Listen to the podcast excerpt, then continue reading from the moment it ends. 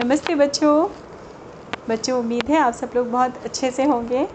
तो आज मैं आपसे एक कहानी एज़ यूजुअल शेयर करने जा रही हूँ जो बड़ी इंटरेस्टिंग सी है और उसके पीछे की सीख भी आपके साथ में मैं बाद में शेयर करती हूँ। तो आ, ये कहानी है एक पंडित की।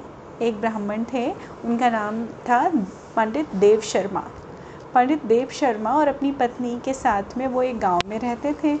और जैसा मैं पहले भी बता चुकी हूँ कि पहले के ज़माने में जो वर्ण व्यवस्था थी, जो जाति प्रथा थी, उसके हिसाब से ब्राह्मण हमेशा भिक्षा मांग के अपना लालन पालन या अपना लाइवलीहुड चलाते थे। तो उनका मेन काम होता था भिक्षा मांगना और वो घर घर जाके भिक्षा मांगते थे। मतलब उसको भीख नहीं कह सकते बच्चों, दान दान करना हमारे संस्कार का, हमारी सभ्यता का एक अभिन्न अंग था, हमारे कल्चर का एक बहुत बड़ा पार्ट था। आज भी है, आज भी हम सब चैरिटी करते हैं। देखिए, अलग अलग चैरिटी के अलग अलग फॉर्म्स होते हैं, अलग अलग रूप होते हैं, अलग अलग तरह से हम करते हैं, हर इंसान करता है। बच्चों आप लोग भी इस चीज़ को सीख रहे होंगे कि चैरिटी करना कितना इम्पॉर्टेंट होता है।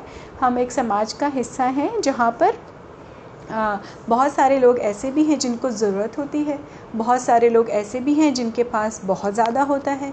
तो उस समाज का बैलेंस बनाए रखने के लिए, उसका एक बैलेंस मेंटेन करने के लिए, जिनके पास बहुत ज़्यादा है वो कुछ चैरिटी कर सकते हैं या करते भी हैं।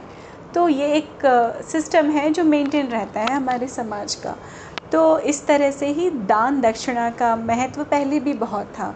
तो पहले ब्राह्मण हमेशा पूजा पाठ करते थे और दान दक्षिणा में जो मिल जाता था तो उससे गुजारा करते थे। एक्चुअली भिक्षा कहना गलत होगा, दान दक्षिणा बोलना चाहिए। तो वो इस तरह से अपना गुजारा करते थे। दोनों का विवाह नया नया हुआ था, सुख से रह रहे थे दोनों लोग, पति पत्नी, पंडित देव शर्मा और उनकी पत्नी।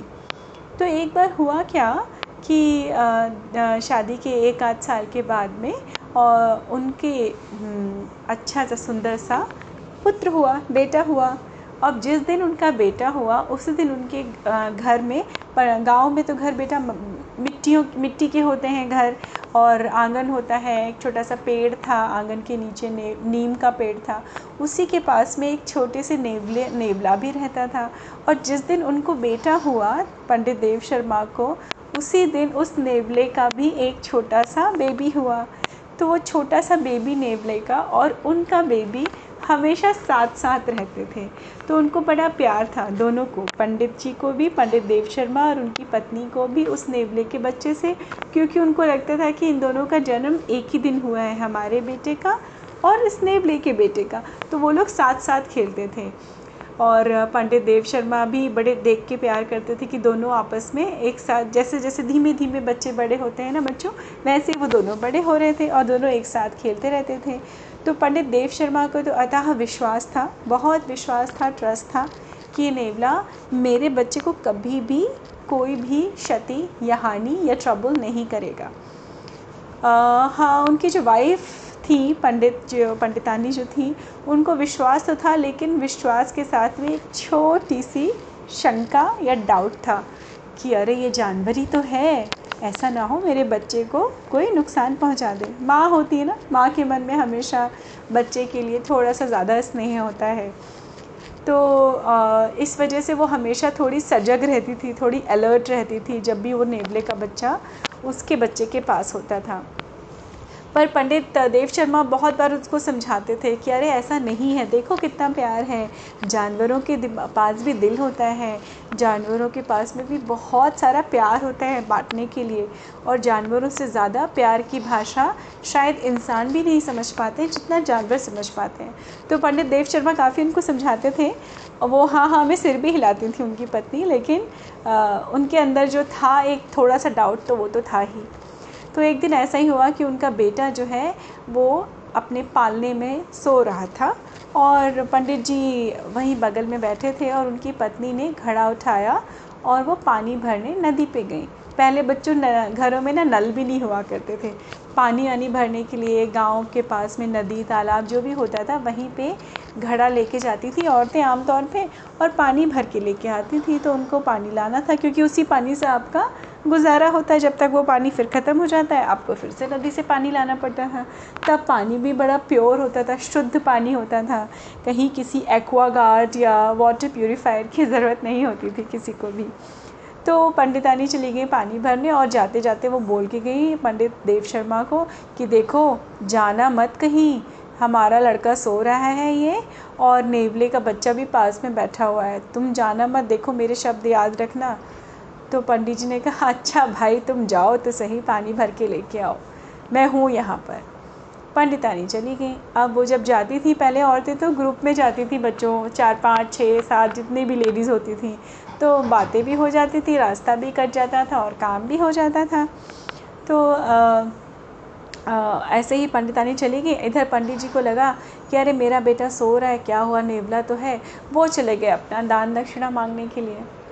थोड़ी देर बाद जब पंडितानी जैसे ही बाहर से आ रही थी अंदर, तो उसके नेवले ने आहट सुन ली पंडितानी के आने की। तो वो खुशी खुशी में क्या हुआ, बाहर दौड़ा, और जैसे ही दौड़ा तो उसके मुंह पे लगा हुआ था थोड़ा सा खून, और उसकी बॉडी पे भी खून लगा हुआ था। अब तो वो देखते ही पंडितानी जो थी वो चीख पड़ी। उन्होंने मटका फेंका और नेवले को उठाया, और नेवले को उठा के तुरंत भागी रोड की तरफ। और वहाँ पे एक बड़ी सी गाड़ी जा रही थी, उन्होंने उस गाड़ी वाले से बोला इस नेवले को पकड़ो और जाओ जंगल में छोड़ा। और ये छोड़ के वो वापस लौट के आई, और उसने आके देखा उनके मन में क्या था, रोती जा रही थी बुरी तरह से। उनको लग रहा था कि इस नेवले ने मेरे बच्चे को मार दिया। लेकिन जब वो अंदर पहुँची तो उनका दिल भर आया ऐसा दृश्य देख के, क्योंकि उनका बच्चा तो आराम से पालने में सो रहा था, और पास में ही एक काले रंग का सांप था जो शायद उनके जाने के बाद निकल आया होगा। और नेवले ने उस बच्चे को सांप से बचाने के लिए उस नेवले ने सांप को मार दिया था, और वो ही खुशी खुशी बताने के लिए आ रहा था। लेकिन जानवर है ना बच्चों, अपने मुंह से तो कुछ बोल नहीं पाते हैं, बस अपने एक्शन से समझा पाते हैं।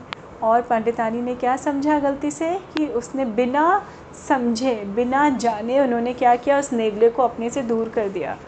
और उसके लिए फिर वो बहुत पछतावा हुआ उनको। लेकिन अब उनके पछताने का कोई भी अर्थ नहीं था, क्योंकि अब उस चीज़ को आप अंडू नहीं कर सकते हैं। अब ना तो वो जा सकती थी कहीं जंगल में ढूंढने, ना वो उस गाड़ी वाले को ढूंढने जा सकती थी। उन्होंने एक वफ़ादार प्यारे सच्चे साथी नेवले को खो दिया। किस किस कारण खो दिया बच्चों? क्योंकि उन्होंने अकल नहीं लगाई, उन्होंने वो काम करने से पहले सोचा नहीं। थोड़ी देर में पंडित देव शर्मा आए। जब उन्होंने पत्नी को ज़ोर ज़ोर से रोते हुए देखा तो वो समझे कि शायद उनके बच्चे को कुछ हो गया है।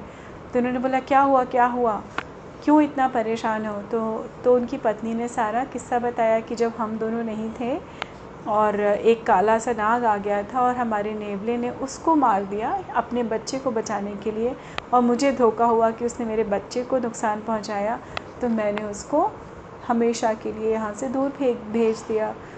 तो पंडित जी बहुत नाराज़ भी हुए, और फिर उन्होंने समझाया, देखा मैं कहता था ना तुमसे कि किसी भी तरह से हमारे बच्चे को ये नेवला कभी नुकसान नहीं पहुंचाएगा, लेकिन तुम्हारे मन की शंका ने, डाउट ने उस चीज़ को कभी भी अपने दिल से मिटने नहीं दिया, और आज तुमने बिना सोचे समझे ये काम किया जिसका पछतावा तुमको पूरी ज़िंदगी रहेगा।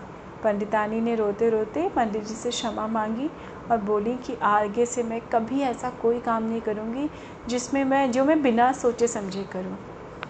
तो बच्चों ऐसा ही होता है कि जब हम बिना सोचे समझे कोई भी काम कर देते हैं जल्दबाजी में, तो क्या होता है वो गलत हो जाता है, और उसका खामियाजा या उसका परिणाम, उसका रिज़ल्ट क्या होता है कि हमें कुछ ना कुछ नुकसान होता है, हमारा कुछ ना कुछ नुकसान ज़रूर होता है।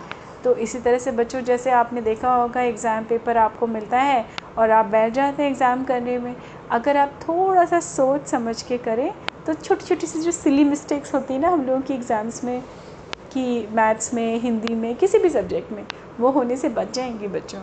तो एक बहुत फेमस कहावत है, अब पछताए होत का जब चिड़िया चुग गई खेत, या सोच समझ के हमेशा कार्य करना चाहिए। बिना सोचे समझे कार्य करने से या बाद में पछताने से कुछ भी हमारे हाथ नहीं लगता। तो बच्चों, हमेशा सोच समझ के अपनी अकल लगा के ही सारे काम हमें करना चाहिए, वरना हमारे हाथों में सिर्फ पछतावा बचता है और कुछ भी नहीं, क्योंकि जो समय चला जाता है उसको हम वापस लौट के लौटा के नहीं ला सकते हैं।